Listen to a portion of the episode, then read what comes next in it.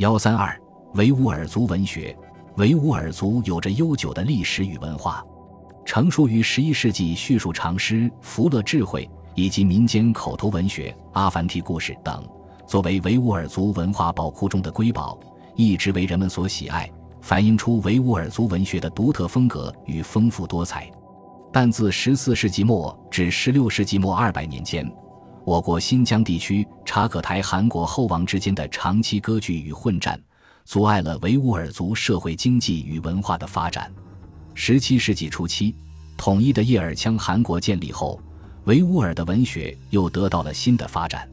十八世纪中期以后，清朝政府平定准噶尔割据政权与大小和卓反清势力，统一天山南北后，在新疆地区建立起军府制统治。其统治措施影响到维吾尔族的文化领域，其文化成果表现出日益摆脱伊斯兰教束缚的趋势。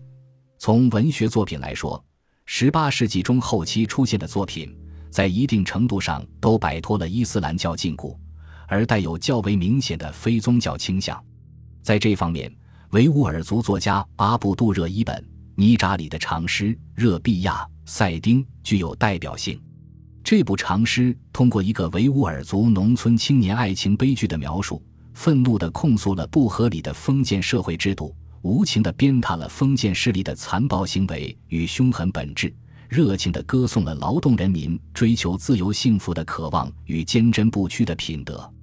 作者除了《热毕亚·赛丁》长诗外，还写有其他方面的大量诗歌，被收入《爱情长诗集》中。